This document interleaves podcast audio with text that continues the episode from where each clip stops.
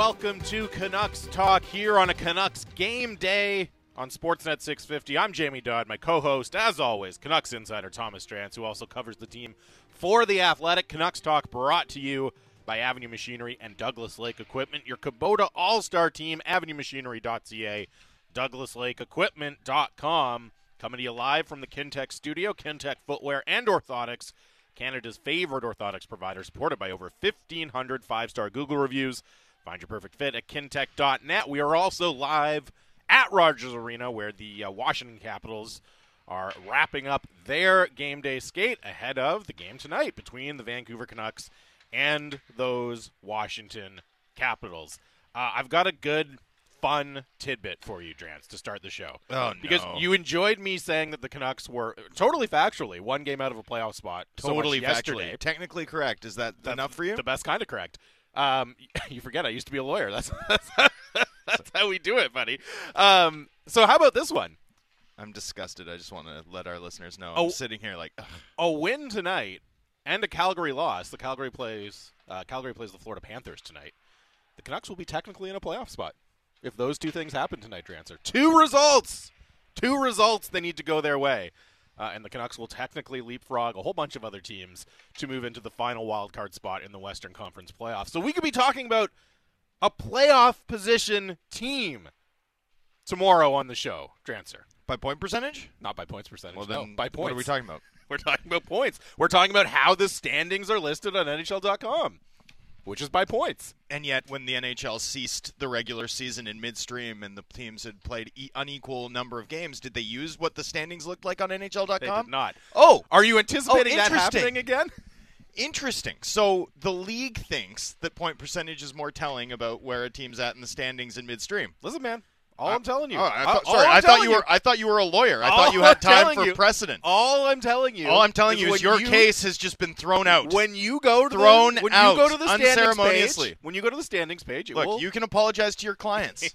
Don't apologize to me. if those two things happen, it will show the Canucks as being in the playoffs. That's all I'm saying. That's all I'm saying. Okay. You can draw your own inferences or wha- Use- whatever you want. Don't make me tap the use point percentage for the standings in midstream.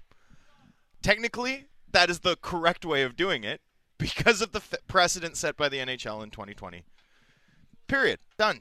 Anyway, look, the Canucks are on a heater. They are. They are. It's no no use They are. denying it. There no one would. Five wins in their last six. And let's be real, the schedule shapes up in an interesting way for them. You know, Podkolzin and Rathbone got sent down yesterday. Yesterday, excuse me. After we'd done the show. Mhm.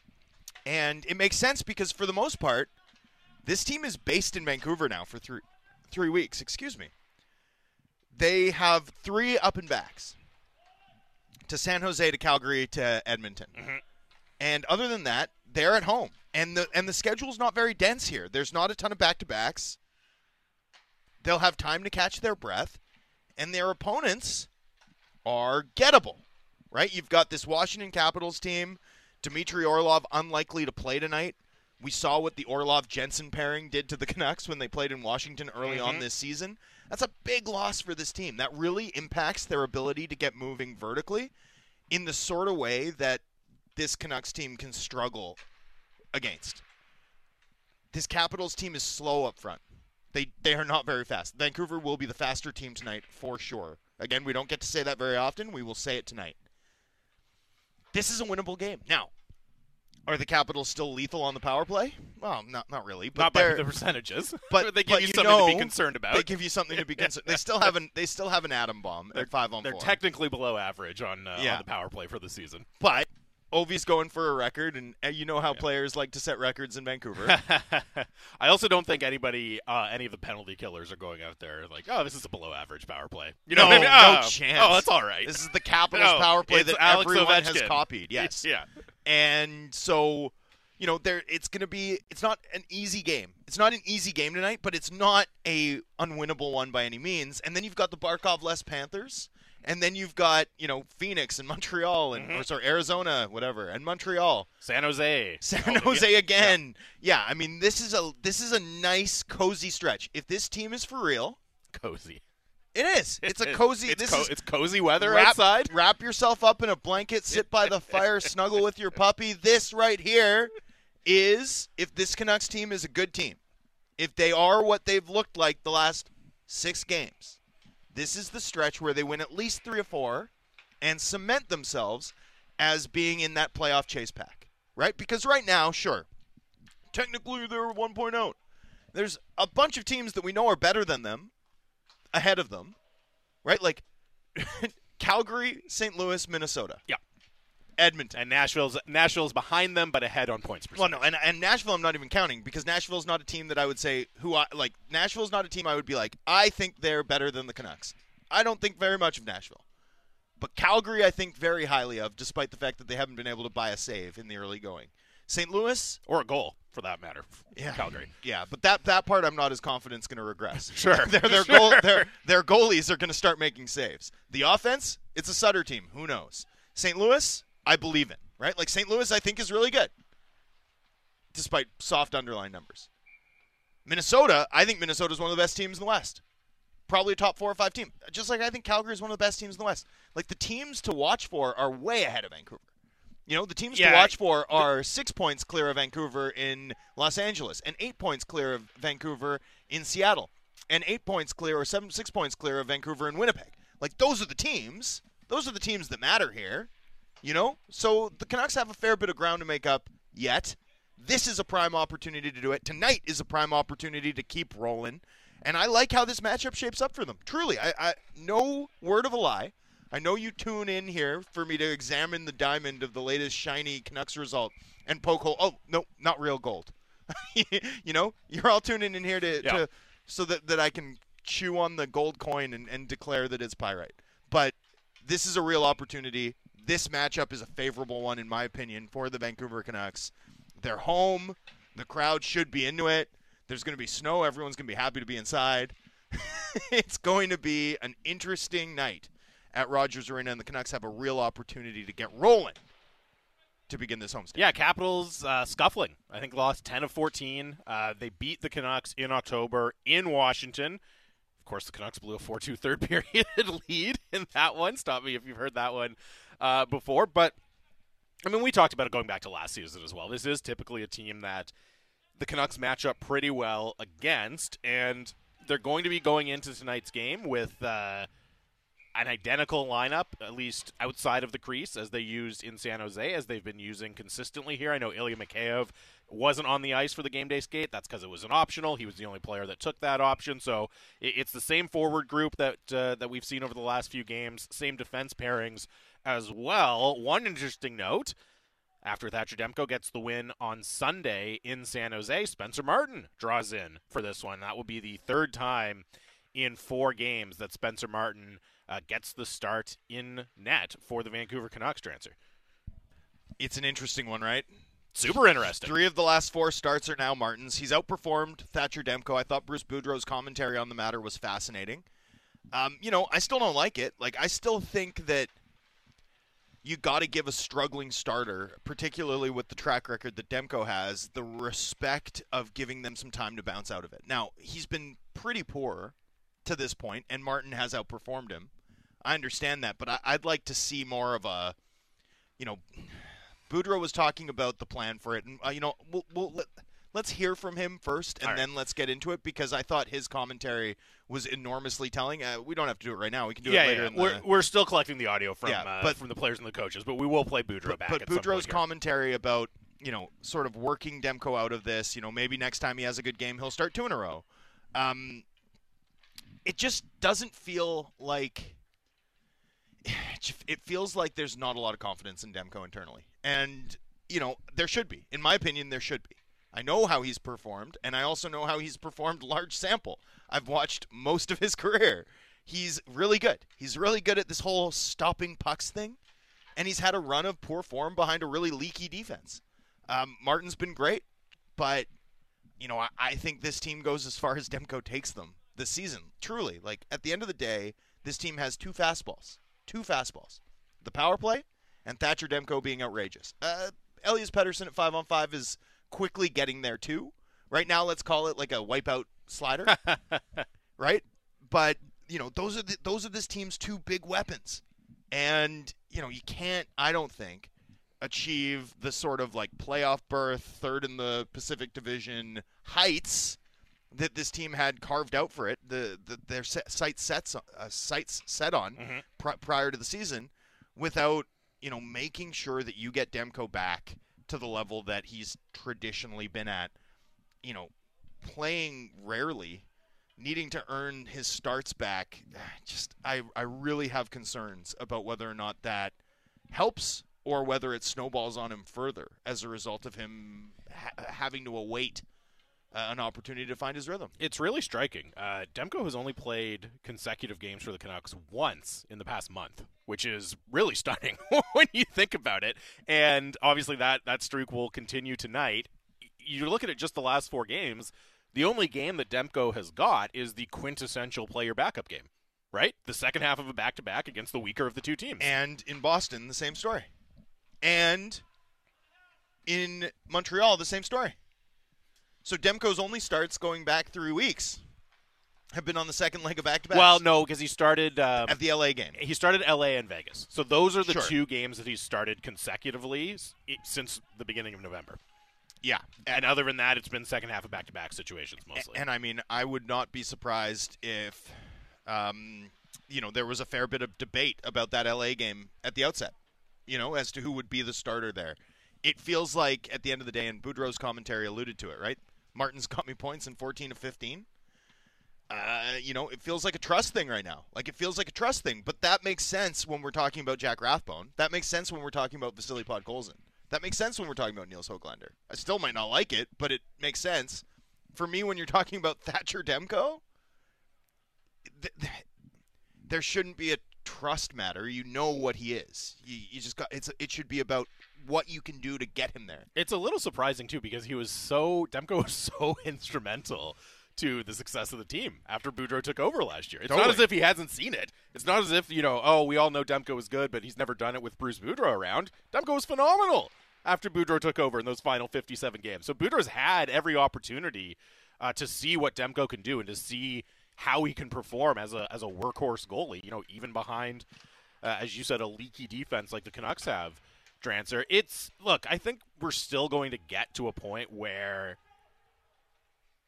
Demko reclaims obviously the crease, and you know he is the clear cut number one workhorse guy.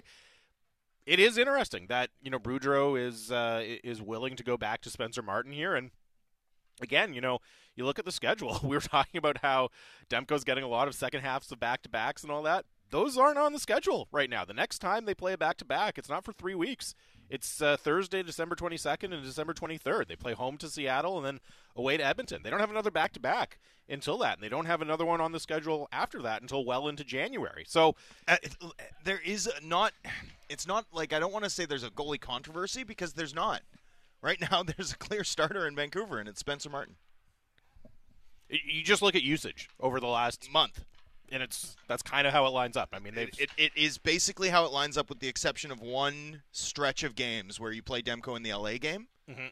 and he wins, so that, so he gets one more look against Vegas, has a tough third period, and now it seems like Martin's the guy they're rolling with. Yeah, it's basically been a 50-50 split until the last few games, in which Martin will get three or four, and that will kind of push him narrowly ahead uh, over If- the last month or If so. If they win tonight, is there any suspense about who's starting Thursday? I wouldn't think so. No, there's not. I don't think there is. Like, I truly don't think there is. So that's what I'm saying, right? Like, at this point, it's probably going to take a break or a loss. Like, if Martin can hold serve, he's the starter right now. Yeah. That's where we're at. I, I, I'm just, no matter what, I get it. I'm not saying you need to sacrifice the competitive spirit of the team, but I don't like it. I don't.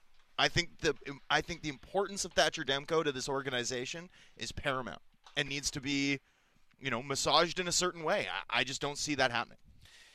Lots of text coming in here. 650, 650 is the Dunbar. Are you telling me Canucks line. fans get fired up about, About goalies? about goalie start decisions? they, My they goodness. definitely, they definitely do. Uh, Some things never change, my friend. This one says a simple reality is that the Canucks dug themselves a deep enough hole that they have no choice but to play each game uh, with the players they believe gives them the best chance to win that night. Ri- right now, Demko is improving with some starts and a decent chunk of practice time.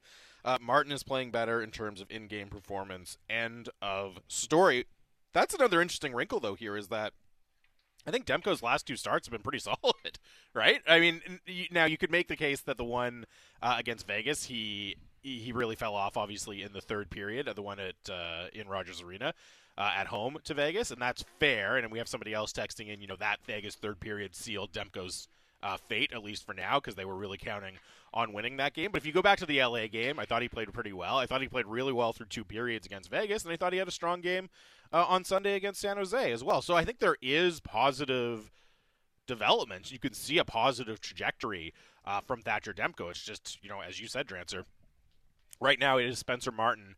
Uh, that has the trust of Bruce Boudreau. Davis and Delta says the truth is neither goalie has been great, but Spencer has gotten every good bounce. Demko has gotten every bad bounce. That has truly been the difference.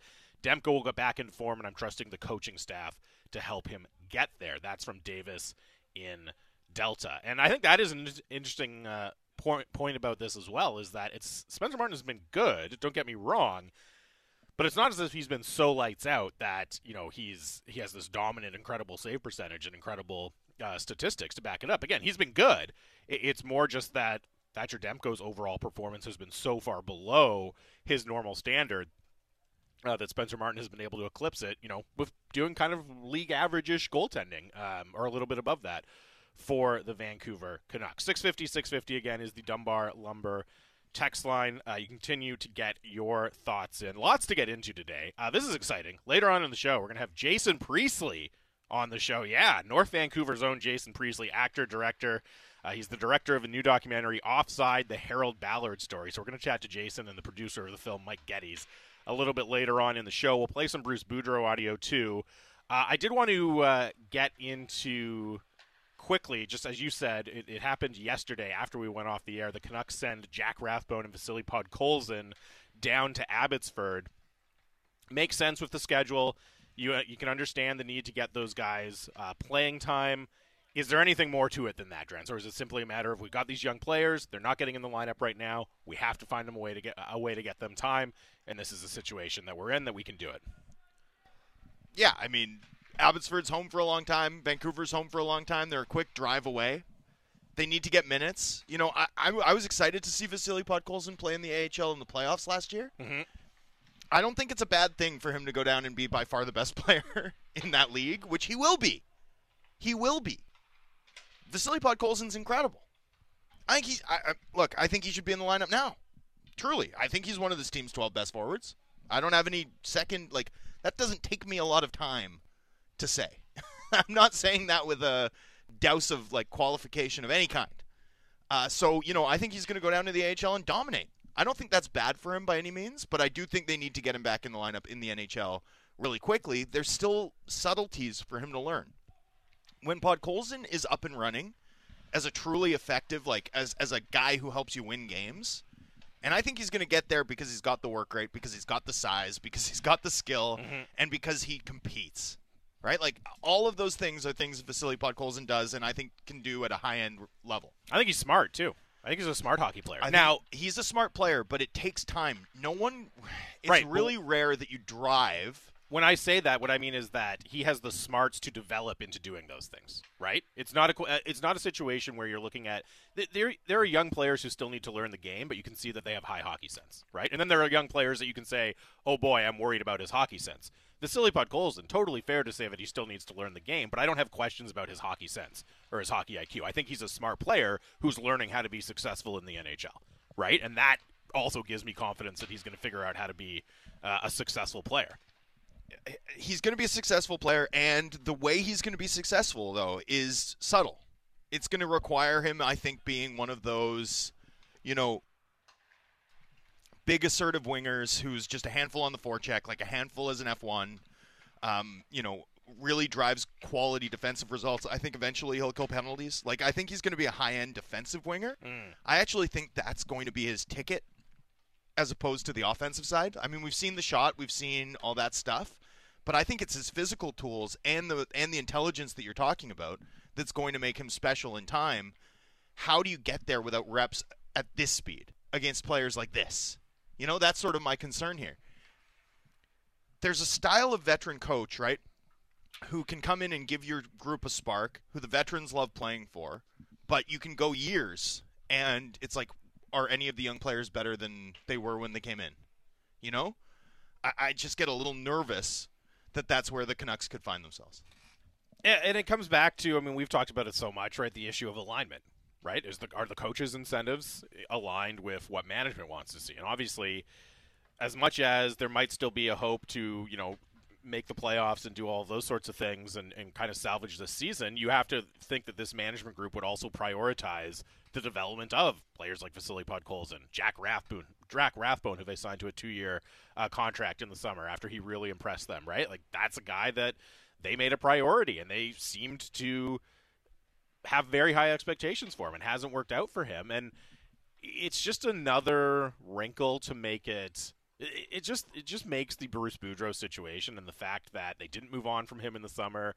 It looks like they might move on from him early in this season. Now that has simmered down a little bit, but there are still going to be these kind of awkward situations or slightly maybe off situations because of the fact of how it's all played out and the fact that he's not signed beyond this year and the fact that he's a veteran coach who's going to do things his way. It's it's it's probably not ideal that Vasily Podkolzin is going down, but you also understand it from Bruce Boudreau's perspective. As one of our texters put it pointed out, right? He's in. I'm going to do everything I can to win every game. Well, and that's what he's doing. And I'm not betting against Boudreau doing that. Oh, well, I'm betting against him winning every game. But I mean, do I am I betting against Bruce Boudreau wringing the maximum number of points out of this team that's possibly achievable between now and game 82? Nope. Nope. Boudreau's going to do that. He always does. He always does, right? that's one thing I think Canucks fans know about him. That's one thing the hockey world knows about him. Um, that's hard-earned respect. I mean, that's what what kinder words can you say about an NHL head coach than he's going to maximize what this team achieves between now and then? Uh, that said, for an organization as far away from contention as I believe the Canucks to be, you know, uh, the Martin thing, the Rathbone thing, the Podkolzin thing, Hoglander's iffy usage, although now he looks like he's found perhaps mm. a, a somewhat uh, not permanent, but we'll see how long it lasts. Yeah, because... hopefully he's at least found a timeshare on the, on the top line. uh, you know, so long as that continues, that's good. But yeah, I mean, I think it's really vital that this team proceed with the long view in mind here. You know, in everything, in everything, you have to marshal your resources to do it. How does this team get better if they're not more efficient developmentally than everybody else, right? That was like a hallmark of new management's plan, at least what was sort of enunciated to the market. And to this point in the season, you know, we're seeing regular Klimovich scratches. We're seeing Podkolzin and Rathbone's usage be iffy. Now they're down to the AHL. We're seeing Hoglander's usage be a little bit odd. We're seeing the club ride Spencer Martin as a starter for a month. You know, I, all of that maybe helps them win a few extra games here. Maybe it helps them with their charge to ninth in the West, uh, or as you'd say, in the playoff spot. In a playoff spot. But Facts you know, only. what I'm what I'm hoping to see in terms of the organization's holistic view of how you meaningfully level up um, is is is for them to behave with a wider angle lens. Uh, you know, I, I don't think that's an unreasonable expectation. No, and I I don't. I would be surprised if management doesn't share that view, right? That they that they want to take a wider angle lens. It's just that's hard to enforce on a coach who is a veteran coach who has an incredible winning record and is on yeah. the last year of his deal. Are, are we? Uh, you you know how the lame duck coach thing? Mm-hmm. Every time it gets brought up, people are like, "It's not a real thing." People always work the last.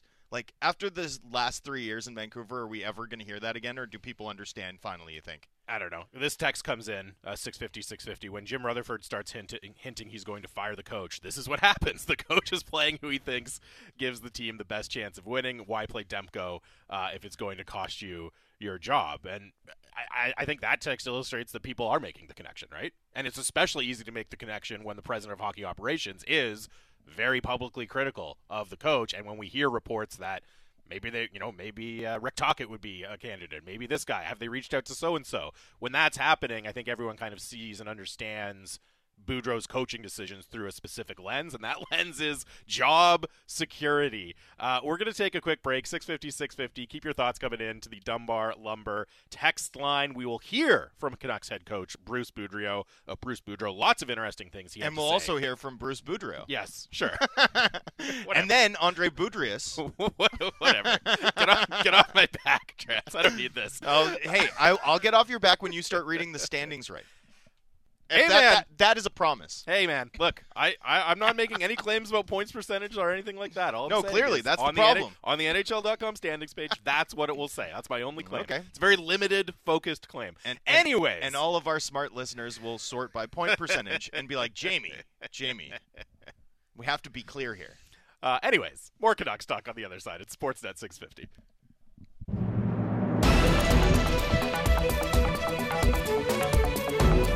Welcome back to Canucks Talk here on Sportsnet 650 on a Canucks game day. They are hosting the Washington Capitals 7 o'clock tonight at Rogers Arena. Of course, full game day coverage here on your home of the Canucks, Sportsnet 650. Jamie Dodd, Thomas Drance here, live from Rogers Arena.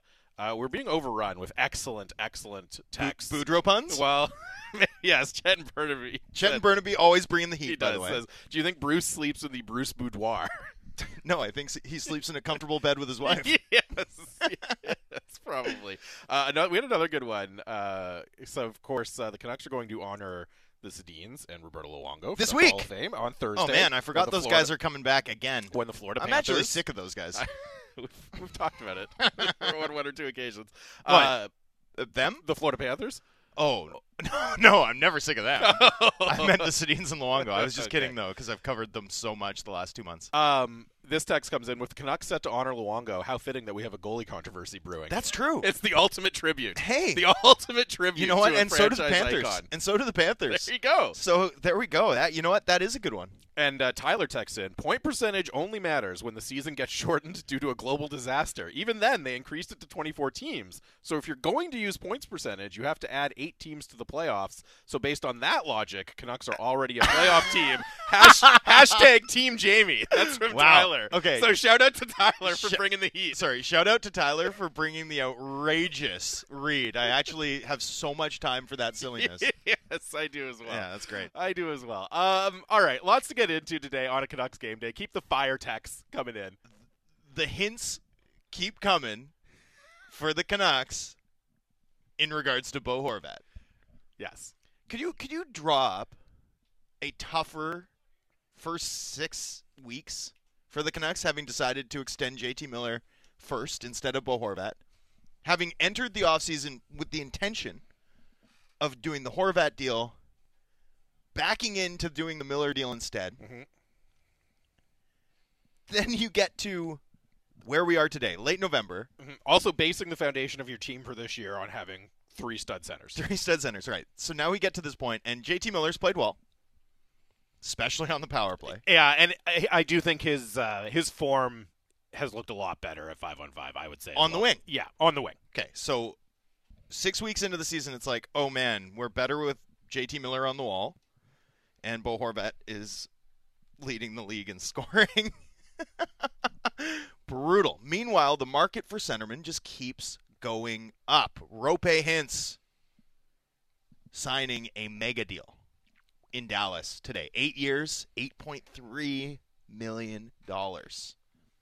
This is where the market is going for stud first line centerman. Now, is Roope Hintz a good comparable for Bo Horvat? So this is a fascinating question. I've seen a lot of people dispute that he is a comp. He is a comp. Now, when you say that, it does not mean that you're saying they're identical players or that they are exactly as valuable. Roope Hintz, better player than Bo Horvat. I have no problem saying that. I think he's a better play driver. His statistical production in, over the last three years is better. Sure, Roope is a better player for Bo Horvat. That doesn't mean there's no comparison to be made.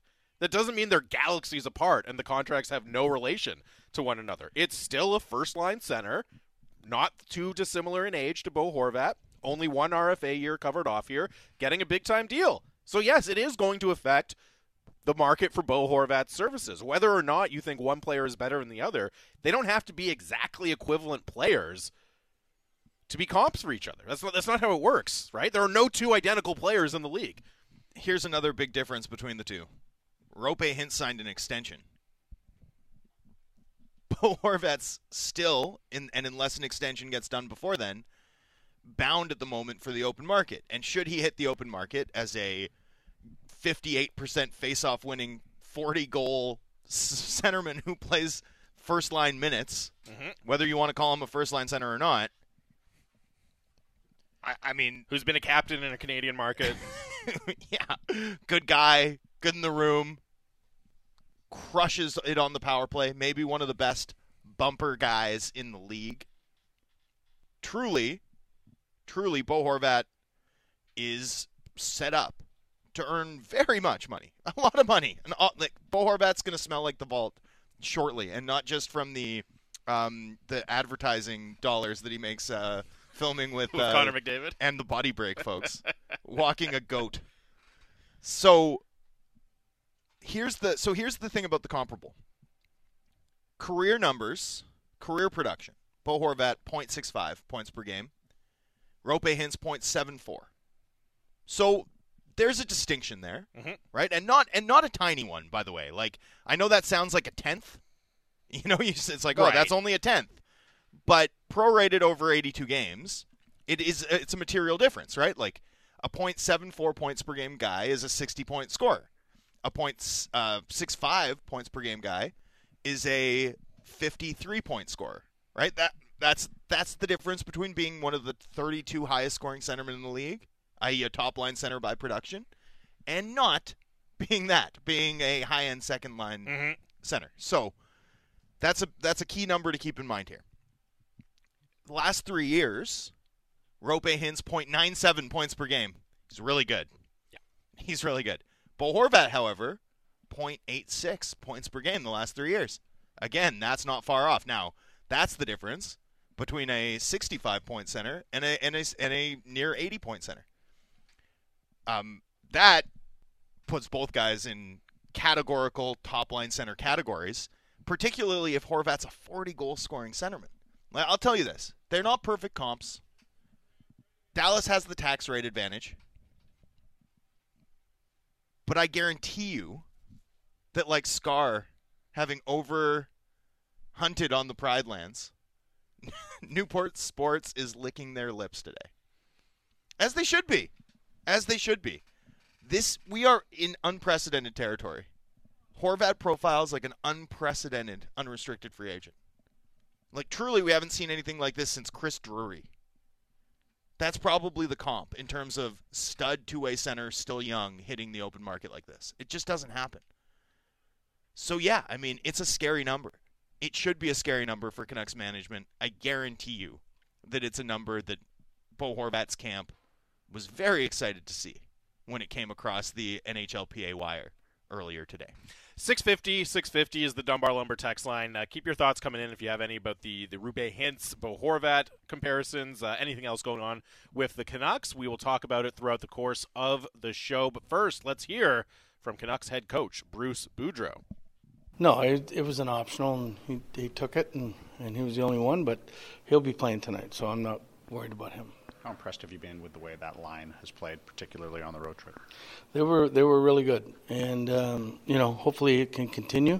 The more they play together, the better the continuity of the line gets, and, and the better they feel. Uh, so I mean, uh, we we'd like them to be able to play at that level all the time. Kuzmenko was joking that with the pass he got from Miller in overtime that anybody could score because it was such a great pass. But what about the finish he showed there, Bruce? The fact that he's getting into a zone now where he's much quicker with his releases. Well, yeah, I mean, it's when he shoots. Like, I mean, that's the biggest thing that he has to to learn, continue to get better. And uh, uh, when there's a guy in front of him, he always wants to make the deke and everything else. But uh, you know, like if you see him and just watch him when he's shooting the puck and there's nobody in front of him, his release is as good as anybody's. And um, you know, and it's uh, it's it's fun to watch because it's very accurate. Bruce, over the course of this six game stretch with five wins, your power plays outscored the opposition by six, the Pettersson line by seven. What sort of a weapon are they for you right now? Uh, the, the what the power play or the, Pettersson line? The- outscored your power play, which has also been very good. Yeah, no, that's they've been really good. I mean, but you need that if you want to win. If you don't, if you don't get that, and you don't get the the you know the three and four lines going all the time, you're going to find yourself being a very mediocre team. And it's it's simple when teams are going good. It's because everybody on the team is playing well, and that line is it felt it on that trip, and and hopefully they continue to get better. Nils Hoglander, um, working with Miller and Bo, mm-hmm. what have you liked about that combination since you found it? Well, he brings extra speed, you know, and he's tenacious, and uh, he's starting to to learn how to work both ends of the rink a little bit, which has always been a, little bit of his problem. And uh, so, I mean, if he continues to do that, I think points and goals will, you know, will follow. And uh, uh, he, he's had a little bit of a rough time getting them right now, but it's it's the process of doing the right things, and eventually they'll work out. We often think of a puck battle winner who plays with sort of two higher end finishers mm-hmm. as being like a, a Chris Kunitz type, not necessarily a, a five foot nine guy like Nils, but is that sort of what you're looking for in terms of just maximizing how much, how many touches? Well, if you're looking for the perfect line, you know, you're yeah, looking yeah. for that. I mean, uh, so I mean, it's uh, it's it's something you can find. But he's he's tenacious on the puck and he's a fast skater. So I mean, those things should work out for him. Uh, you know, I mean, uh, or hopefully anyway. Bruce, it looks like Spencer's going to start tonight, and you've been alternating him the last couple of weeks. How tough is that when you've got a guy like Thatcher probably needs to work his game back into where he wants and big picture is the long-term starter for this organization? Yeah, well, I mean, but the whole the whole idea is is not to all of a sudden he plays a couple good games and then give him eight in a row. You know, like I mean, uh, Spencer's been really good, and but you want to bring bring it up a little slower for Thatcher, and then you know the next time he might start two in a row, and then you know, and then it'll it'll gradually get back to where he's the he's the guy if he continues to play the way he he's been playing. But you can't deny that Spencer's been great every time we touch wood that uh, we've put him out there. I mean, uh, I don't know what his his overall record is, but I think it's like one loss in 14 or 15 games. So uh, you can't just sit there and say because Demko's our number one guy and our future that we're going to you know forget about uh, forget about the guy that's gotten us into a pretty good position right now. Are you seeing enough signs, Bruce, right now to believe that this hockey team's turning around now and are on great, uh, great footing? Well, I mean, you know, I look at the the NHL as a whole, and it's been so topsy turvy where teams are winning six, losing six. Uh, uh, we'd like to be consistently good, and I thought the way we played in Vegas and uh, and in Colorado, if we can continue to play like that, we're going to get more our, more shares of the wins than losses. And uh, they've been playing together, and everything is, is going well. But it's one of those things that you you got to get ready and be ready to do that every night, or the league's too good. Somebody else will come in and, and take your take your job or take your position uh, in the standings. You guys sent Bud Colson and Rathbone down yesterday. Mm-hmm. Looking at Abbotsford's schedule, makes sense maybe to get them some games. Is that your mindset, and do you think they need that? Young guys need to play. I mean, that's the biggest thing. I mean, we love both of those guys, but I mean, right now when we're playing fairly well, and you know, I mean, it's no good for a, a Pods or uh, or Rathbone to to sit in the stands. We'd much prefer them to play. I mean, I was you know being a minor league coach for a lot of years, uh, understood, especially in Washington when um, we had really good young players. They had to play, and they developed to the point where they became the, the Capitals for 15 years. And uh, that's what we're looking at. We're, you know, I mean, Pods is going to be an NHL player for a long time, and he's going to be back, and so's so's Jack. But I mean, if if we've got enough guys and they're not playing, let's get them some ice time and and get their confidence back up. Uh, Pods' confidence was probably at a little bit of a low low ebb there, and so I mean I think going down there and playing all situations, I think will really help him. Alex is one goal away from tying Wayne oh, for no. I know. I see you, Bruce, from, from tying him from the uh, uh, most road goals. What what goes into you know performing on the road versus performing well, I, yeah, with a guy like Alex, it makes no difference. I mean, he loves the, the fans and everything, but he comes to play every night. So, I mean, um, scoring uh, scoring goals is what he does, and it's just uh, uh, you could play on the moon, and Alex would give it his best, and he'd and he'd and he'd do well. So, I mean, um, I, it's not surprising that he's that this is another record or milestone that he's going to achieve. I just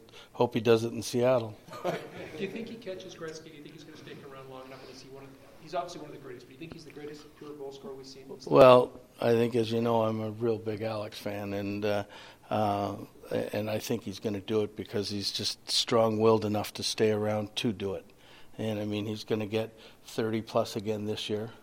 So I mean, and uh, he just if he can stay healthy, and luckily he's you know been healthy for most of his career, uh, I would think he would do it. Bertrand says, "You know what's coming, and it comes and it goes in." Like, how does that happen? What is what is it what, that makes him do, be able to do that? Because like the guy says, they know it's coming. It's he's a special special athlete. I mean. Um, you know that if you make a mistake, he's going to put it in. You go to baseball, you know, you know if you make a mistake on Judge, it's going out of the uh, park. Uh, you know, if uh, in football, if you made a mistake, uh, Brady's going to hit you for a touchdown, and it's the same here. Like everybody for 17 years knows where Alex is on the power play, knows what's going to happen, and he's still. You can, and we all do everything we can to try to stop him but I mean, he still finds a way to get it in. He's so smart offensively that people don't realize how smart he is. Bruce, you've, over the course of your two seasons here, had a sort of bottom six line, whether it was the Lammikko, Motte, Highmore group, or now with Aman and Joshua, uh, where you tend to put them into pretty tough matchups and sort of create a different environment for your classic top six. How do you view the role and what you're looking for from the Aman line at the moment, and but in comparison to how you used Lammikko last season? Well, in, in, a, in a perfect world, I mean, first of all, I have confidence in all of those guys, and they've been playing great. There's no doubt. Um, you'd like to be able to start them in your own D zone, so you don't have to uh, waste a Bo Horvat or Petey in your D zone, and and if if they could ever get to the point where they can play, you know, at least a third of the time or two thirds of the time against the other team's top line, that frees your offensive lines up against the other team's probably third or fourth line, which would make it great. But I mean, I've always been a big believer uh, ever since I got in this league that uh, if you have four good lines, and you have a great chance of, of winning the majority of your games. And I still believe that. And you look back at all the Cup winners uh, in the last 15 years, that the, their fourth line has been a real big part of the team, and very few times has it just been a one line team or a two line team that wins the cup. That is Canucks head coach Bruce Boudreau speaking to the media ahead of tonight's game against Alex Ovechkin and the Washington Capitals. Of course, Bruce Boudreau, formerly the coach of Ovechkin uh, and the Capitals, talked a little bit about that, also about the fourth line there at the end. Probably the most interesting commentary, though, and you alluded to it in the first segment, Drance, is on the, the goaltending decision, the decision to start Spencer Martin tonight, and the a, a little bit of insight into the plan and just kind of overall how he's viewing Thatcher Demko right now, which was, you know, the the phrase that stood out to me was, know, we're trying to gradually get him back to being the guy, right? Not not right away, but gradually. So that is still the plan as Bruce Boudreau sees it, but they're just going to take their time getting there. Is kind of how he was explaining it uh, today. Yep. I mean, it makes I don't know. I don't know. Like I just don't know. It doesn't seem doesn't pass the sniff test to me.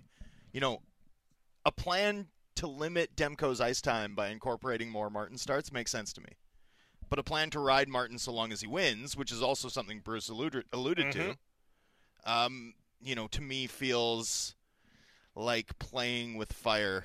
Um, you know, considering the importance of Demko to what this team needs to accomplish in the years ahead. That just that's my view of it. Yeah, and I think what you heard from Boudreau there was a little bit of trying to thread the needle, where he is at least acknowledging that look, Demko's the guy. He's going to be the guy. He's important for the future. He's he's telling you all of those things. I guess the question then comes is the current strategy the best way to protect all of those things, right? To protect the fact that Thatcher Demko is the goalie of the future. Look, it's right now it's been kind of a month of back and forth of Martin will have started slightly more games. I think that how this next month proceeds is going to tell us an awful lot, and obviously it's going to depend on how Martin continues to perform. It's going to depend on how Thatcher Demko performs when he gets his chances.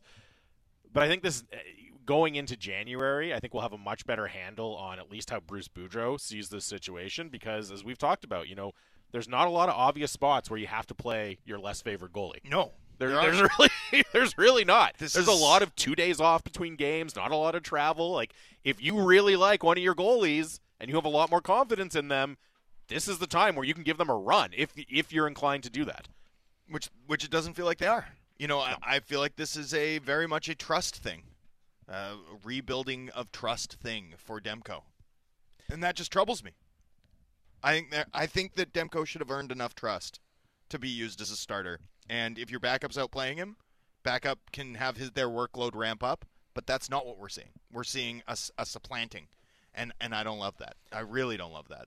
Uh, the other thing that stood out to me near the beginning of Boudreau's availability there was just speaking a little bit about Nils Hoglander and, you know, uh, saying that he brings some extra speed. He's he's tenacious on the forecheck to the Horvat line, and we heard a little bit of praise uh, from Boudreau for Hoglander's development in the defensive zone. Right? He said he's starting to work both ends of the rink a little bit. That's always been one of his issues, and I also thought it was interesting because we've so often heard Boudreau emphasize the need for Hoglander to produce if he wants to stay in the lineup, right? Like the goals and points have to be there. And I thought it was a little bit of a different tone today where it was he's doing the right things and the points will follow. And I thought that was an interesting shift in how he talked about Nils Hoglander, right? A, a willingness A to say, one. okay, the process is good. I'm not as worried. The points will get there if he keeps playing like this. You're right, a welcome one and one that suggests that maybe if it's not, you know, you said what, it might be a timeshare rather than a permanent home, but at least that there's a future with Hoglander uh, in the immediate term here with uh, with Horvat and Miller when you're hearing those sorts of things from the head coach. It's a really interesting spot for Nils Hoglander considering his ability to win puck battles. Um, you know, he's a pocket press now for that line, and he doesn't profile as the type of player who often gets that shot. He doesn't profile as the Michael Bunting or the Mhm. Chris Kunitz or the, you know, Zach Hyman, Alex Burrows, whatever guy you want to use. Thomas Holmstrom, um, the digger type player who can complement skilled guys just because of his height, just because of his sort of um, skill profile, fast hands. But look, he's got a lot of the attributes that they need. Boudreau mentioned the speed, the battle winning, tenacious on the puck. Um, you know, him and him and JT Miller alternating F1s sounds good. Like that sounds interesting to me. Um, so I think it can work, and I think he can be a pocket press for that line, uh, which I really like. Uh, in my mind's eye, that makes a ton of sense. The stability that he's brought to a second Canucks forward line has meaningfully given this team, or could meaningfully give this team, should it continue, you know, the sort of gear that could leave them as a neutral five on five team, which they need to be if they're going to win enough, consistently enough, to be a playoff team. Uh, Jason Priestley and Mike Geddes, the director and producer of Offside, the Harold Ballard story, they're going to join us on the phone line in the next segment. First, quickly, I want to tell you about the City City News 1130 Great Big Give Holiday Breakfast. It's coming up this Friday, December 2nd from 6 a.m. to 10 a.m. You can kick off the holiday season with a loving spoonful and City News 1130 for a delicious breakfast by donation, a minimum $5 donation. Again, this Friday at the Fountainhead Pub pub anytime between 6 a.m. to 10 a.m. Everyone who attends, you'll have a chance to win a fabulous door prize. City News 1130 will be on location. You can drop by, you can make your holiday donation for a possible chance to get on air with City News 1130. All donations will help support a Loving Spoonful programs and the new kitchen. You can get details on the event page at citynews.ca. Again, that's coming up December 2nd at the Fountainhead Pub. So make sure you check it out. Jason Priestley and Mike Geddes next on the show. It's Canucks Talk, Sportsnet 650.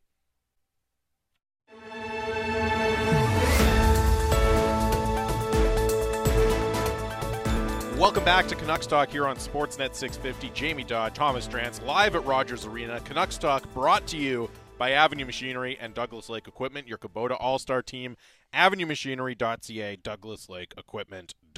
DouglasLakeEquipment.com. Coming to you live from the Kintec studio. Kintec Footwear and Orthotics, Canada's favorite orthotics provider, supported by over 1,500 five star Google reviews. Find your perfect fit at kintec.net. We are very, very excited to be joined on the phone uh, by our next two guests, uh, the director and the producer of Offside, the Harold Ballard story. It's premiering at the Whistler Film Festival on December 3rd, and it's going to be streaming on the festival's website from December 16th to January 2nd, so you have a chance to check it out. I strongly recommend it uh, if you are a hockey fan. And our guests are uh, North Vancouver's own, an actor, a director, a director of the film, Jason Priestley, and producer Mike Geddes. Mike, Jason, thanks very much for joining us today. How are you? Excellent. Uh, doing well, guys. guys. How are you guys? We're doing very well. We're doing very well, and uh, we really appreciate the time. You know, we both had a chance to uh, to watch a screener uh, of the movie last night. I really enjoyed it. It was fascinating, so much interesting. Uh, you know, we all heard this story of of Harold Ballard of Legends, but there's there's so much kind of beyond the headlines that's uh, been dug up for this film. And you know, Jason, I'll start with you. What drew you to tell this story specifically about Harold Ballard and his time with the Maple Leafs? Well, I mean, it was, uh, you know, I mean, I, you know, like you say, I grew up in North Vancouver, and I, you know, grew up a Canucks fan, and I, uh, you know, I'm I'm 53 years old, so I sort of, uh, you know, I, I sort of, I, I sort of missed the heyday of Harold Ballard by, by, by a couple of decades. Um, so for me, it was, it was, it was a real education to go back and do the research and, and work with, uh, and, and work with all the guys to, to put this film together. And, and to have the opportunity to talk to talk to uh, Darryl Sittler and and Lanny McDonald and Tiger Williams and and talk to all the journalists who who were the, the guys who were around and, and, and were part of part of that era of, of hockey that um, that happened when I was a really uh, small kid um, uh, was a real education for me and to and to really sort of try to uh, delve into to who this guy was and the and the impact that he had on on hockey in Canada and specifically hockey in Toronto and the impact that's still being felt today. Um, it was it was really fascinating to try to delve into who this who this guy was and why he did the things that he did. Uh, yeah, it's uh, it's such a fascinating story. And Mike, from your perspective, what uh, what drew you to get involved with the project? Well, as as a producer, you know, the first thing you have to look at has anybody really told this story in this manner and in this depth? And the answer was surprisingly no. It's it's uh, it's surprising given somebody that kind of dominated our headlines in the sports pages most certainly throughout the 70s and 80s hasn't had a full length feature documentary done on him is a little astounding. So that immediately drew me into this project. And then, you know, everybody, it's really a story about a rise and a fall. And undeniably that's a story everybody you know takes interest in whether it's sports or not. And you know sports writers uh, he Ballard had an interesting relationship with the sports writers community and and and how he played them. And that to me aside from the well publicized you know record of the Toronto Maple Leafs during Ballard's reign which was you know 10 losing seasons through the 80s to start that relationship, I think Ballard was was very very uh, Trumpian in his approach to the media. Mm. He he knew how to get headlines, and that uh, you know in the '70s in Toronto, there weren't any other Canadians who were like that, and so that that was really exciting for me. And obviously, you know, the CBC jumped on board. They're our uh, great partner on this, and you know, it's going to be a fun ride to tell this story. Mike, I'm curious to follow up on the not a lot of other Canadians like that commentary because, of course, we all know, right? We we all know the national reputation, polite.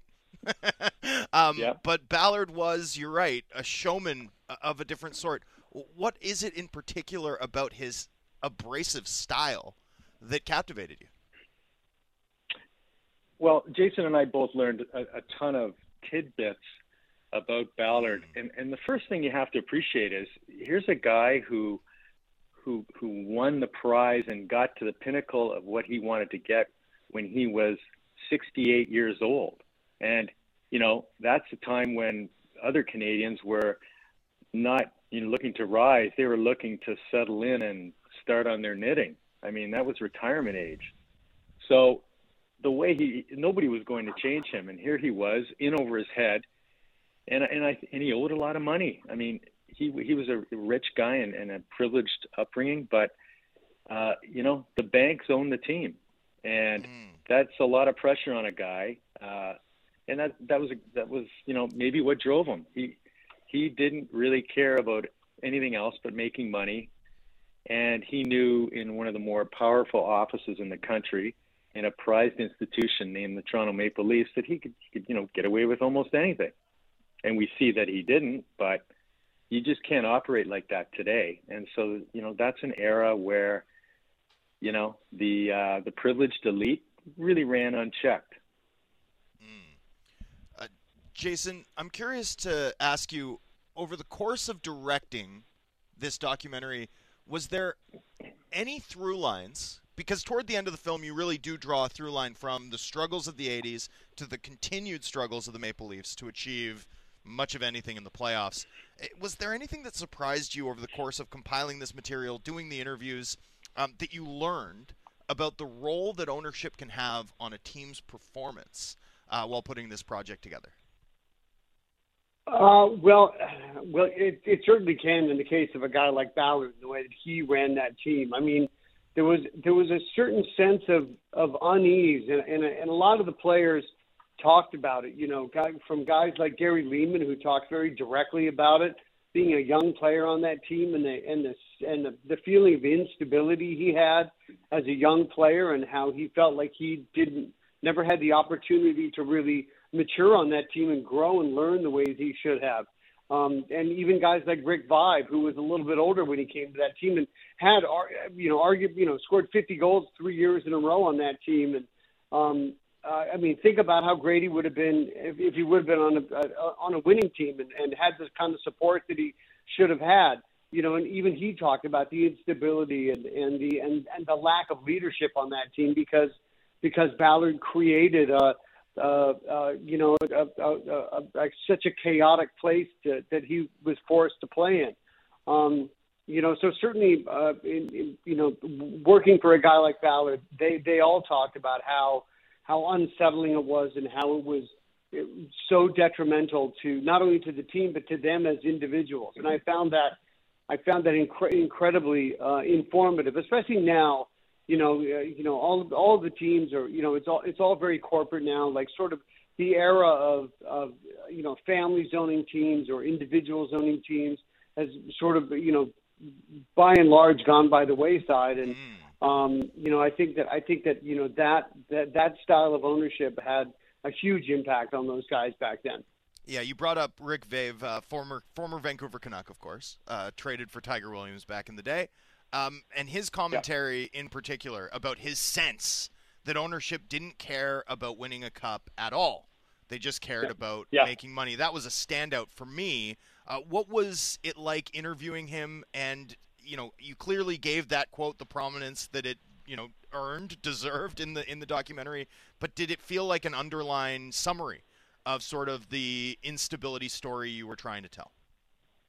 Yeah, very very much so. And I, you know, I, I really appreciated Rick's uh, honesty, and obviously he still felt, you know, incredibly passionate about about that. And I think that he he was he was very um, he was still very emotional about his time that he played on the Leafs. I think that he felt very he got you know he got he got short shrift by the by the Leafs when he played there, and and he you know he obviously took it very personally because how else was he supposed to take it? You know um, he was a you know he was he was a guy that should have that should have been treated much better by that organization at that time, and I think that he he still carries uh, he still he still carries a big uh, a big uh, a big weight uh, because of that.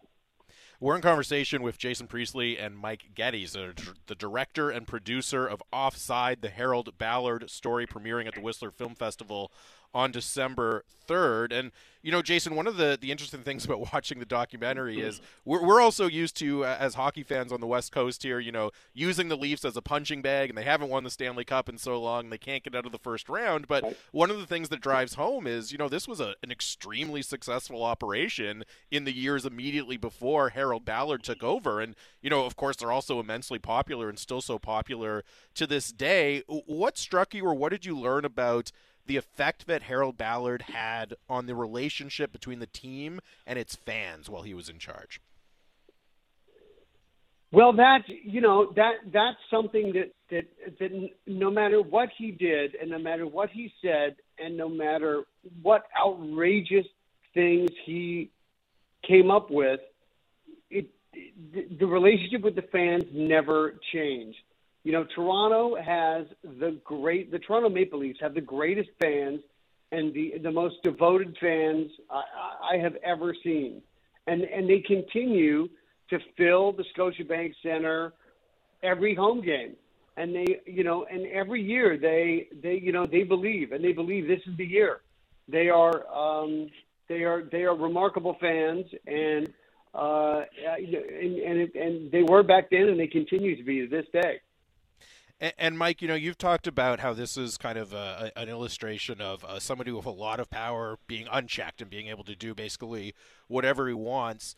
Does the passion of the fans almost facilitate that? Because as Jason was just saying, they're still gonna, they're still packing the building, right? They're still buying those tickets. It, it seems like no matter what Harold Ballard did, uh, it, it, wasn't going to put the business side of things in jeopardy. Did that almost uh, facilitate some of the things that he was uh, able to do and get away with while he was running the Leafs? Oh, oh, I, I really uh, believe that most certainly. I mean, when bums are in seats, um, that takes the pressure off. Uh, you know, it would have been interesting to see if uh, he wasn't able to fill the place every and sell out every game.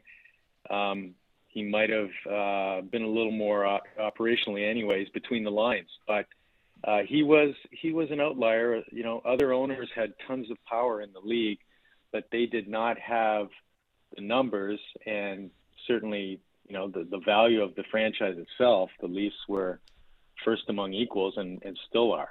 Um, so yeah, it for for somebody that it really felt like he had something to prove that he was a big wheel in a in a big city full of old money. I mean, he he came by his money a, a different way, and uh, I think he struggled with that. And, and and I mean, everybody knows he was not a hockey man and when he inserted himself, uh, there was nobody there to challenge him. And let's face it, the media didn't challenge him either. Um, they needed him, and uh, we saw what happened when they challenged him in the documentary, which was, you know, a brilliant chapter, and uh, we spent a lot of time on in the documentary. Um, for for both of you, so just because we can't see each other, I'll, I'll ask Jason answer it, and then Mike. Uh, what are you hoping that contemporary hockey fans take from this look into the relatively recent past of the sport?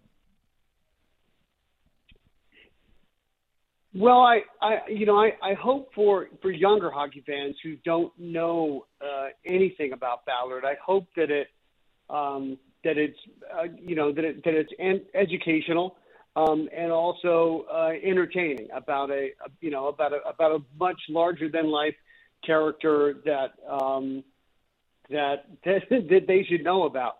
Um, uh, and for uh, and for you know for hockey fans that are a little bit older and that remember Ballard, I hope that it I hope that it's uh, uh, that it gives them some uh, insight into into hopefully into why he was the way he was and why he did some of the things that he did and um, and we'll we'll, we'll hopefully uh, enlighten them somewhat as to as to um, a, a little more as to as to who he was. Yeah, I, I think I think for hockey fans, um, conveniently or not, when the when the Leafs uh, get knocked out of the playoffs, we start to hear things about the Ballard curse, and I'm sure there's a whole generation that, you know, what is that? Uh, the Ballard curse. Okay, I'm, I'm with that, but I really don't understand it. So may, maybe they'll understand it a little better now, whether or not it's a thing as an individual preference or not. But you know, Jason and I both tend to believe there's there is a Ballard curse. So that's that's kind of I think the documentary can really fill in some blanks for a, a whole generation of people. And as Jason just said, for for uh, I'm a touch older than Jason, and for the, our generation and, and the generation before us, it's a callback to an era. Um, I mean, the number of Ballard stories that have come my way just in uh, talking to people, and uh, it seems that everybody has a Ballard anecdote, and uh, some of them are funny, some of them are unbelievably inappropriate, and some of them are just, you know, gobsmackingly, you know, why did he do that? And uh, he was a character, and and, and there's never going to be anybody like him in in sports again because they just couldn't run their office that way. They couldn't exist nowadays, as we all know. So, love him or hate him, he was a character undeniably, and I think that's what they're going to take from this. Jason, there's a through line throughout the documentary from Conn Smythe resigning and selling his shares over Cassius Clay fighting at Maple Leaf Gardens to, uh, you know, the commentary from Ballard uh, about Rosie DiManno and and um, Blatchford uh, sort of being trailblazers as women journalists covering the sport and in locker rooms. Um, what echoes do you see from the gender and racial politics navigated by some of the principal characters in this documentary? Like, what echoes do you see resonating from that today in a sport like hockey, where uh, obviously this is on the tip of the tongue uh, over the course of the past couple years? Yeah, well, you know, there, there's no denying that that Ballard, you know, was was was racist and sexist and uh, you know homophobic, xenophobic, you name it. He he was he was all of the above. But he was also, you know, he was you know he was born in 1903, you know, and he was he was uh, you know, leopard doesn't change his spots, right? There was mm. he was he was going to be who he was, and um, and and he was just of a different time, you know. And he there was no, I you know, I I feel like that that that radio interview with Barbara Frum that we yep. that we pulled up was was incredibly um, instructive of of who he really was at his core. You know, he was he was just a you know an, an incredibly sexist, rude, uh, you know, dismissive guy. You know, and he didn't and he and he, uh, he he didn't care in a lot of ways. He just was super bombastic and uh, did or didn't said a lot of things and and had very little regard for uh, other people uh, at a lot of times. Um, and and I and I think that you know and I think that, like Michael said, you know, like a guy like that just can't exist today. Like you know, through if you, you look at him through a 2022 lens, um, he would he would get canceled so fast that it would make his head spin. A couple more minutes here of Jason Priestley and Mike Geddes, the director and producer of Offside, the Harold Ballard story. And, you know, Jason, I wanted to ask you because one of the very impressive and, and, enjoyable things about the film is it's a real who's who of the Canadian hockey world that you that you got to talk about Harold Ballard and their experience, right? And you know we've mentioned the players like Lanny McDonald and and Darryl Sittler. It's also reporters. It's it's it's everyone from around uh, the hockey world at the time who knew him. I'm curious, with such a character like Harold Ballard, right? What kind of reactions did you typically get when you reached out to people and said, "Hey, we'd like to sit down and talk to you uh, about Harold Ballard a little bit"? Well, it was it was. Uh, I think I, I think Mike can actually uh, uh, speak to that a little ahead. bit better than I was. He he Yeah, did most I of mean- the first uh, contact with people. you know, uh, it was pretty consistent among the players um, because it, let's face it, it's an old, it's an old broken record that people have been extremely critical of Harold Ballard for the last 30 years, 30 plus years. So they didn't really have an interest in continuing that broken record. They, if they wanted to have a, you know, uh, an up close and personal conversation about their personal experience with Harold, then they were they were in, and that's kind of what they're allowed to do. And I mean, Tiger Williams loved Harold Ballard. Um, Harold Ballard, you know, was was uh, uh, whoever the person was, they made him what what they wanted Harold Ballard to be, and I think, you know, it's just at, at the end of the day, it's it's just a bit of a sad story, but that's where it all ends. They all felt some level of disappointment, the players, um, but the media, for instance, they they did their job, and they're still to the core uh, journalists, and, and their tune was, we'll just call it the way we see it, but we now we can reflect a little better on it because it wasn't happening in the now. It's it's 30 years later after his death. So everybody had a point of view, and they just wanted to make sure that this wasn't a complete and utter hatchet job on Harold Ballard. And I think I think we struck a balance given who Harold Ballard was. I mean, the scale is never going to be 50-50. Um, but I think we did a pretty pretty good job at, at a fair representation of Harold. Yeah, and, and I noticed the sit down with uh, our, our former Sportsnet colleague Stephen Brunt happened in the uh, private wine room at Gotham, or sorry, Barberian's, excuse me. So I hope you guys Yes. got a good meal out of that as well. we never we didn't have enough time to eat, and it was Oh. frankly it was it was COVID. The restaurant was closed. Oh, Um, that, again, that that was a challenge in this. It, this was this was done when lockdowns were happening, and we had strict protocols. And knowing I, you know, they have one of the better steaks in the city, we never we never did get one, did we, Jason? No, we didn't, unfortunately, but we we all like that place a lot.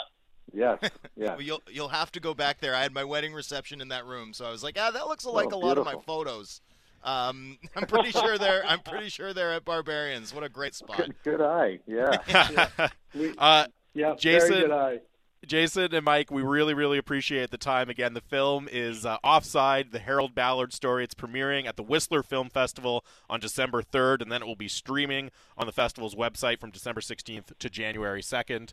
Yeah, we really enjoyed it, gentlemen. Thank you so much for joining us, and enjoy Whistler and the debut. Hopefully, your drive up won't be uh, as snow covered as Vancouver is at the moment. Ah, fantastic. Okay. Thanks so much, guys. Thanks, thanks, gentlemen. Our pleasure. Thanks for the time. Uh, that is Jason Priestley, of course, North Vancouver actor, director, the director of the film Offside, the Harold Ballard story, and producer Mike Geddes as well. Uh, Rager texted in uh, during the course of that interview. Wait, are you talking like the 90210 Jason Priestley? Yes, we are. yeah, yes, we are. The 90210 Very much so. Jason Priestley. Uh, and Tambir texted in uh, Canucks talk has turned into Leafs talk. Is it Drancer's birthday? I think there are echoes. Well, here's the thing. No, here's the thing, though. First and foremost, you can be the biggest Leafs hater in the world. That makes it a perfect movie for you because it's all about the misery and downfall of the franchise And the persistence the of it. perfect movie. and the persistence of it. But also, you know, there are echoes I think that are well well worth sort of mining uh, between, you know, I I just think the relationship between team performance and ownership is under discussed, and I thought that this documentary, drawing a through line for 30 years of Maple Leafs misery from Harold Ballard to today. Uh, you know, I thought it was uh, extremely relevant. Plus, of course, Jason Priestley is a Canucks fan. He's debuting a hockey movie up in Yeah, at I mean, the come on. Whistler Film Festival in a week or two. I thought it was a super relevant Absolutely. topic. Uh, it's also, I mean, just if you're a hockey fan and I also just wanted to have Jason Priestley on yeah, the show. exactly. Come on, Sue me. Come on. Of course, we're gonna have Jason Priestley Tan- on course- the show. Hey, of course it's Tanbeer objecting. Back to having bad takes again, huh, buds? five, five, five and one over their last six, and Tanbeer's got bad takes again. Shocking. Um, I think for a lot of hockey fans, you probably you know you're very familiar with the name Harold Ballard, and you just kind of think like, oh, old kooky owner of the Leafs. It is pretty wild to really revisit and dig into so much of ac- what actually happened during his reign. Like he literally went to prison. He spent time in jail when he was the owner of the Toronto Maple Leafs. So you try to imagine something like that happening today, and it's just Well, completely unthinkable. Honestly, they brought up the Rob Ford analogy, or sorry, they brought up the Donald Trump analogy, but I kept thinking this is Rob Ford. Mm. This guy was Rob Ford Pre-Rob Ford. Rob Ford was Rob Ford. That's an That's what it one. felt like to me. Yeah, that's an interesting one. Yeah. Uh, I think Ballard lived in Etobicoke as well, so there, there, there, there you go. And his brother is the premier. yes. Uh, anyways, again, the movie is not really, Offside. the uh, Offside, the Harold Ballard story. Uh, we are very pleased to chat with Jason Priestley and Mike Geddes. You'll be able to stream it if you're in Whistler. You can go see it December 3rd at the Whistler Film Festival. You'll be able to stream it on the festival's website from December 16th to January 2nd. Final segment of the show. More Canucks talk on the way. Get your text in 650 650 to the Dunbar Lumber text line. Uh, more Canucks talk. It is the home of the Canucks. Sportsnet 650.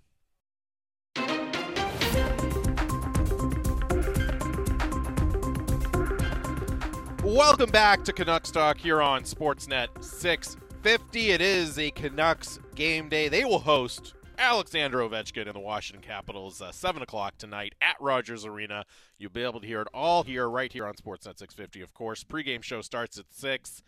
Batch and Randeep have the call at 7, and then your post-game coverage with Sat and Bick after the game. Um, 650, 650 is the Dunbar Lumber text line. What are you chuckling about? No, there, nothing. Sorry, I just got a press release saying that the Blue Jackets have assigned defenseman Bill Sweezey to AHL's Cleveland Monsters, and I was like, "Wow, that is a guy." I just like I saw the name, I was like, "Sweezey, huh?" That's a guy I have no take on. I was gonna say everyone's got to rush and get their take off on what this means. What does this mean for Bill Sweezey? I legit have no take on this player. This so you're like- saying you don't want to do uh, no? I'm always how- I'm always shocked when there's a player I don't have which a take on. which teams are good, which players are good, and how good are they? You're not going to feature Bill Sweezey no, on that. I have no idea. He's like, you know, like I have I have detailed takes about Noah Gregor of the San Jose Sharks, who I thought played really well, by the way, on Sunday. But I have no take on this guy, so I just like laughed. I was just like, oh man, Bill Sweezey, huh? Yeah, that's a name. Uh, by, All right. hold on, hold on, hold on. I have to do a read here. Segment four is off to a good start. it's yeah, off pay, to a great start. bills. We're on, we're on the rails. You collect yourself while I do this read. Bill Sweezey. Check check whatever parlay you have going on. I don't have any parlays. and then we'll get back to it. Ah, I want to tell you about this. Sportsnet 650 has partnered with Match Eatery and Public House for Sportsnet 650 Sunday at Cascades Casino in Delta. You can join Bick, Randeep, and the Sportsnet 650 squad on Sunday, December 4th. That's this Sunday from 1 p.m. to 5 p.m. for all of your marquee matchups. Match Eatery and Public House offers the social traditions of a neighborhood pub with the high energy of a sports bar. Stop by for a chance to win a smart speaker. You can grab some Sportsnet 650 swag. You can talk sports with Bick and Randeep. Plus, we'll have a pair of Canucks tickets to give away and a pair of tickets to the Seahawks game on December 11th to give away. Match Eatery and Public House located at the new Cascades Casino next to the Massey Tunnel. Again, that is this Sunday, December 4th, 1 p.m. to 5 p.m. Uh, you can get 650, or you can get your text in as well. 650, 650 is the Dunbar Lumber text line. And I want to double back um, quickly, or maybe not quickly. We'll see how the show, how the rest of the show goes. But to the Bo Horvat conversation, because we talked a little bit uh, in the second segment before we heard from Bruce Boudreau about the idea of using the Roope Hintz extension as a comparable for Bo Horvat, and you know, my point was they don't have to be perfectly identical players for it to still have relevance to how the Bo Horvat situation is going to play out. The other thing I wanted to mention was uh, uh, Elliot Friedman, Sportsnet's NHL insider, part of 32 Thoughts. He was on with Rick Dhaliwal and Don Taylor on Donnie and Dhali on CHEK TV today. Uh, they asked him about it, and he says Hintz absolutely a comparable for Horvat, and he also says in terms of the Canucks signing Horvat, I do not think it is over. That is from Elliot No, Friedman. how could it ever be over? This is the Vancouver Canucks. The Vancouver Canucks signed JT Miller only for Horvat to explode out the gate, and now the organization, I'm sure, is thinking, "Oh boy, we need to also keep keep this guy." That's the classic. That's the classic Canucks way. Always reactive, right? Like that's the problem.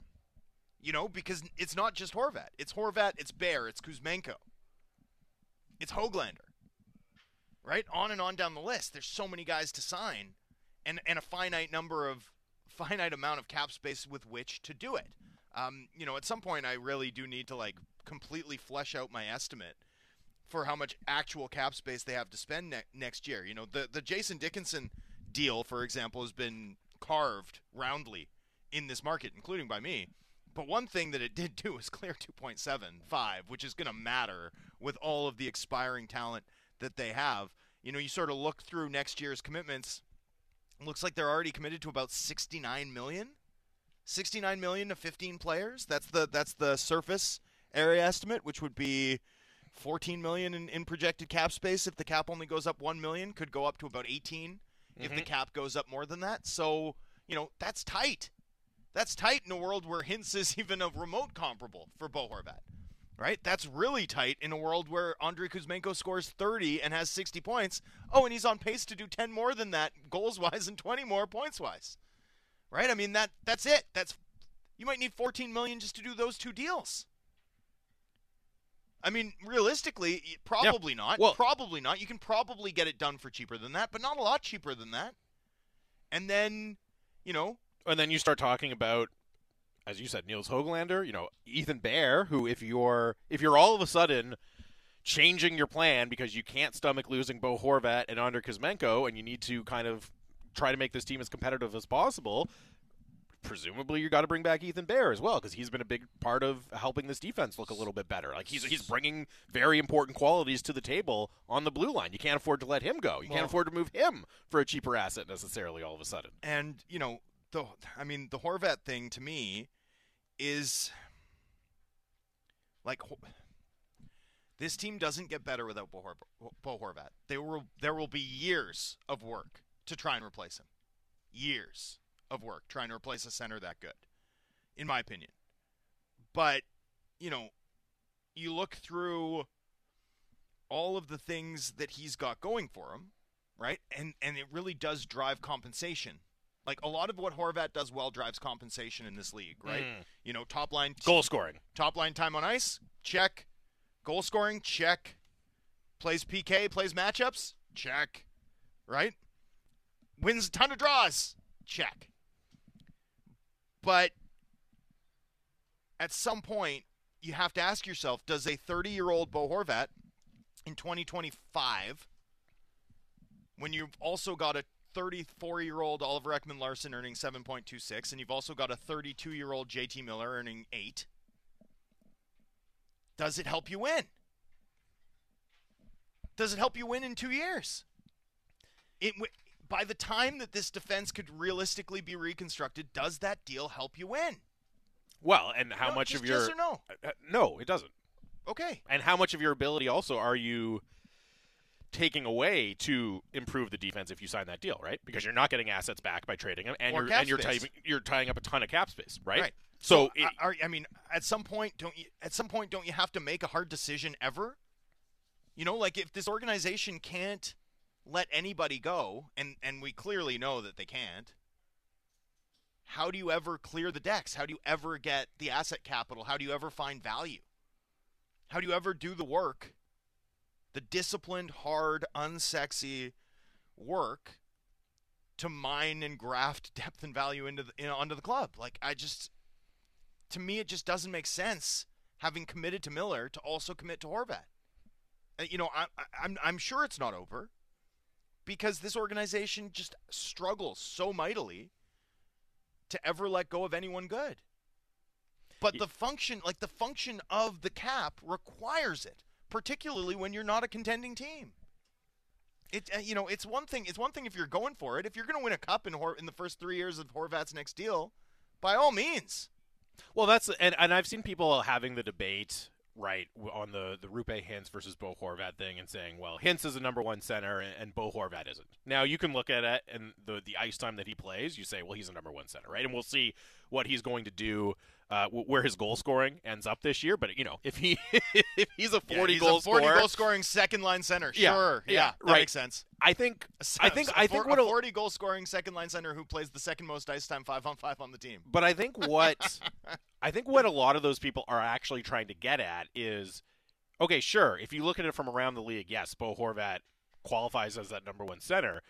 Does that mean the Canucks should pay him for the next seven or eight years as a number one center? Right? Is it is it the right contract, the right fit to pay him as such for this team? And I think that part of it I understand. That no, it probably isn't. it probably isn't. As you said, if they were right in their cup window, then yeah, absolutely. You lock Bo Horvat up to that deal. That's how I felt about the JT Miller situation as well. But it's just not going to be the right contract for this team. It's probably going to be a decent contract for some team that ends up uh, doing it. It's going to have some back end risk to it, as as all free agent contracts do. But if you're in that window and you can add Bo Horvat, like ace goal scorer, ace faceoff guy, yeah, you do it. It's, it's just You wrong- have to be it- it's- cautious. It's, it's the right player, wrong time for this team. Which, right but it's always the right player at the wrong time. Like that's always the situation you get into when you sort of mess up the fundamentals of managing a window. You know, we've got texts coming in like, "Well, Einstein, you don't trade away the top goal scorer in the league if that's where he ends up at the end of the year. Get rid of, you know, the the plenty of dead weight." There's a couple players mentioned. Um, you know, I'm sure that's what the organization would like to do, but presumably there might be costs attached to it. You know, like forget getting rid of X contract you want to move with a return coming back. You might have to pay to get off of some of those deals, as the Canucks had to do when they traded a second for Jason Dickinson. Right? Like one of the reasons I didn't like that deal was that I didn't see the value in giving up a draft pick that might help the team in three, four years, or help them faster than that because it's an extra trade chip to play. Um, you know, just in order to clear up 2.75 million this year and next. Like I didn't think that was worthwhile considering my high degree of skepticism that this team wins a cup, wins more than a, wins more than a round in the playoffs over the next 2 years. You know, that would be a remarkable achievement considering the true talent level of this group. In my view, if you, if you win a round of the playoffs in the next two years, that's phenomenal. That's probably like the 95th percentile outcome for this team. So why are you trading valuable futures for the benefit of that? It's the same logic, though, in extending Horvat. Like, at some point, at some point, it's just too much money tied up in too few players who are too old, particularly given whatever raise Elias Pettersson's about to get. You know, I mean, you look at Roope Hintz as um, not a comparable for Horvat. You want to say that? Fine. Roope Hintz is a comparable for Elias Pettersson. Pettersson's better. Oh yeah. So, you know, and that and that's coming down the pike, coming down fast. That could be a really big deal if Hor- if Pettersson's a 95.40 goal scoring guy with elite two way impact. Like my goodness. Uh, you know, this this is the big picture stuff that worries me, and no one wants to talk about it when the Canucks have won five of their last six, but it's still there, simmering in the background, right? It can't be ignored. Our, our opinion can't change on this team entirely over two weeks. It's just that's not a that's not practical. Lots of good thoughts coming in here. Danny and Brookswood says, "I love Horvat. That said, instead of buying high with him." Uh, why don't we sell high? Why can't we ever do that? That's from Danny in Brookswood. Dan in Fort St. John says, When have the Canucks ever made a hard decision? I've been waiting for something bold from this group, but it looks like it isn't to be. And I, that point about why do they never sell high from Danny in Brookswood, we had the text come in yesterday during the show uh, along the lines of, uh, you know, it's really striking how little this team is missing Tanner Pearson right now in the recent run of success, who's, of course, out of the lineup with an injury. And it, it did get me thinking about that decision to extend Tanner Pearson rather than trade him when he was going to be uh, a pending unrestricted free agent. And, you know, that was the moment to sell high. That It could not have been a clearer example of he has real value right now for all, like, again, I've defended Tanner Pearson's performance a lot uh, on the show on well, this Tanner team. Pearson doesn't deserve some of the flack he gets from Canucks fans, but that doesn't make the decision the organization made at the time the right one.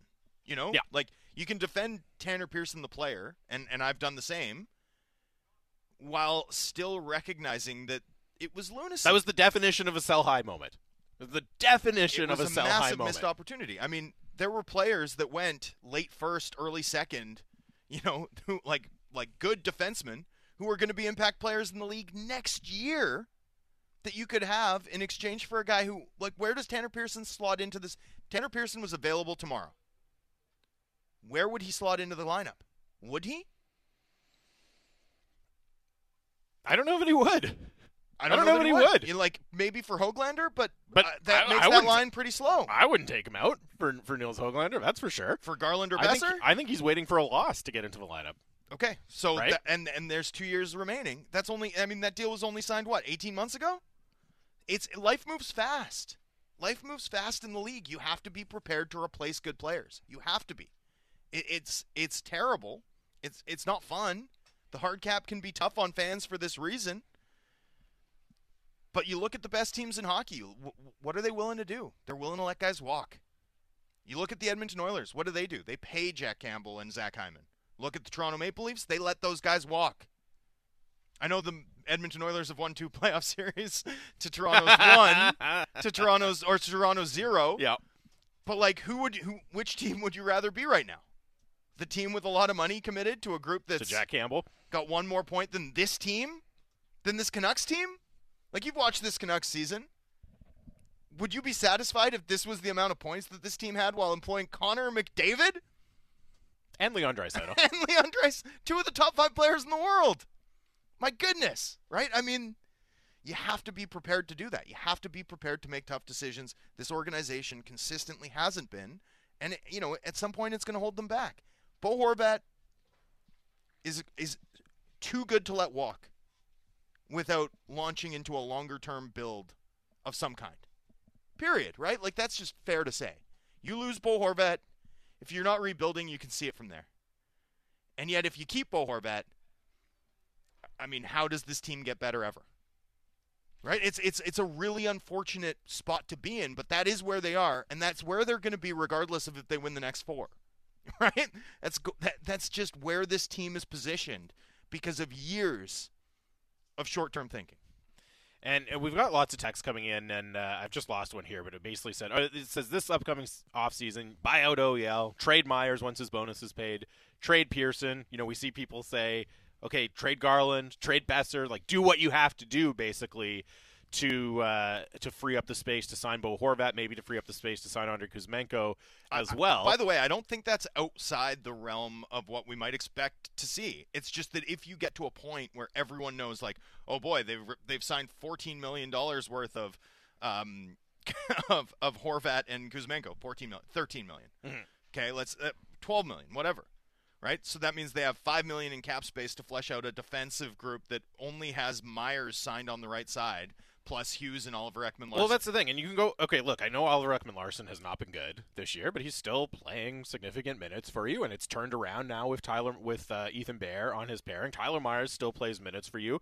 Conor Garland and Brock Boeser are still good players, right? It's not as if they're doing nothing if out there. you- I know there's frustration with Brock Boeser. Everyone knows you need to clear space, good luck getting even Bjorkstrand type money for them. Well, so that's the thing, right? If it's if it's a situation where you say, okay, we got to do everything we can to bring back Bo Horvat, to bring back Andrei Kuzmenko, and to continue to be competitive next year, right? We still we're not going to take that proverbial step back. We're going to keep going for it next season. If you have to strip so much else from the team, okay, yeah, you can sign Bo Horvat and Andrei Kuzmenko, but then you you've given yourself a monumental task of filling in all those blank spaces that all of a sudden exist because you had to shed all that salary. And as you said, when you're in that tight spot, it's really really difficult to get value for your players. Plus, you might even have to pay to get off of them. Some of them, right? If you're buying out OEL, you're reducing your cap space for the foreseeable future for a long time. If you do it after this year. So there's a lot of. It's not as simple as you know just wave the magic uh, cap space wand and open up the space to get these guys signed. We we A know magic cap space wand would be That'd be fantastic. great. That would be be really good. We should go on a quest for that. we know that this management group has been trying to open up cap space. It's difficult. It's hard to do. Now I think with Myers and Pearson, you, you can see a a future where it becomes easier to do with those players, but you're still probably it's not it's not as simple as we're just going to trade all these players so we can sign our good players because you're still left with a lot of problems even in that scenario where it plays out. well, you're still left too with very few prospects, right? And a ton of expensive deals signed to guys who are, you know, late 20s, right? And no cost certainty with with Elias Pettersson, right? The cost certainty thing has always been my big bugaboo, right? Mm. Has always been, you know, this is why the Canucks aren't the Florida Panthers, right? Uh, The, the Panthers team that I saw struggle and miss the playoffs three straight years while I worked there, only to become an elite team. Not the year after I left, just want to note that, but two years after I left, with that same core group, right? One thing that they had was runway because all those guys signed five million dollar deals that lasted forever. Seven million in Ekblad's case, but you know that was a different set of dynamics. They had cost certainty to lean on in tweaking the group around them. So even when they made mistakes that were like four years long, or or eight years long in Sergei Bobrovsky, seven years long in Sergei Bobrovsky's case, that's still an intractable issue for that franchise. But you know Stralman was only four years, so you're able to send him out. Uh, the Matheson mistake that was a big one, but they were able to trade it for Hornqvist, who had far less term on his deal. Like they were able to get out, tweak that group, uh, uh, tweak that supporting cast around a core group that was high end, like Vancouver's is, by the way, but had cost certainty built in. Right? What this team's sort of struggled with is they've been on this conveyor belt. Like Brock Boeser got more expensive this past offseason. Bo Horvat and Kuzmenko, if you want to count him a core piece now, which by the way I don't don't know that I disagree with. Um, you know, those guys get way more expensive, right? I mean, their their combined salary cap hit right now is like six and a half. It's at least going to double, right? It's at least going to double to keep them, and then Pettersson, and then you get to the big one. Like that's so tough, and this team's failed, frankly, to get better around those guys as they've gotten more expensive. Which, by the way, isn't even an indictment on the organization. Like it's impossible It's to get better. It's really better. hard to do that when you're constantly getting more expensive like that. Like, like, like you know, because it's not even just like I mentioned those guys, but really go back to 1920. Boeser hit. You had the Boeser bridge hit. Next season, you had Pettersson and, And Hughes off their sorry, ELCs. Actually, that's not right because Pettersson in 2021. So the next season, they uh, they had all the expiring UFAs leave, right? Because they couldn't afford to re-up them Mm-hmm. cap wise. or at least they decided to do other stuff. Then you get to Pettersson and Hughes the next year. Then you get to, um, excuse me, then you get to Miller and Horvat following this season, plus Kuzmenko, right? I mean, it's just like, it's such a hard thing to manage when the conveyor belt of contracts is coming at you this quickly and there's no built-in cost certainty, which is sort of the issue with the fact that they bridged Pettersson and Boeser.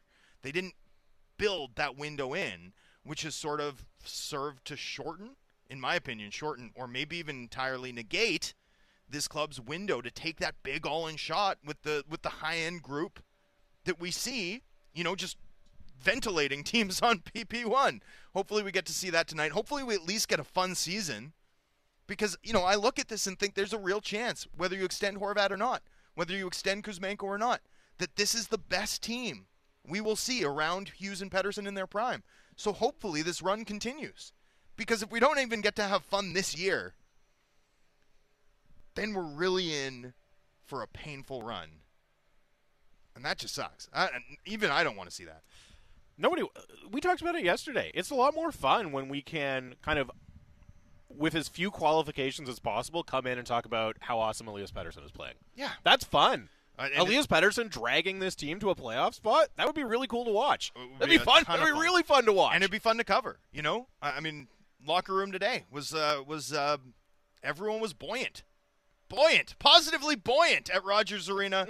Hopefully that continues tonight. Positively giddy. Well, no, seriously, I had I had as good a set of conversations as I've had in a long time. It was um, easy work, and and that'll serve the readers well at the Athletic, and also our listeners too.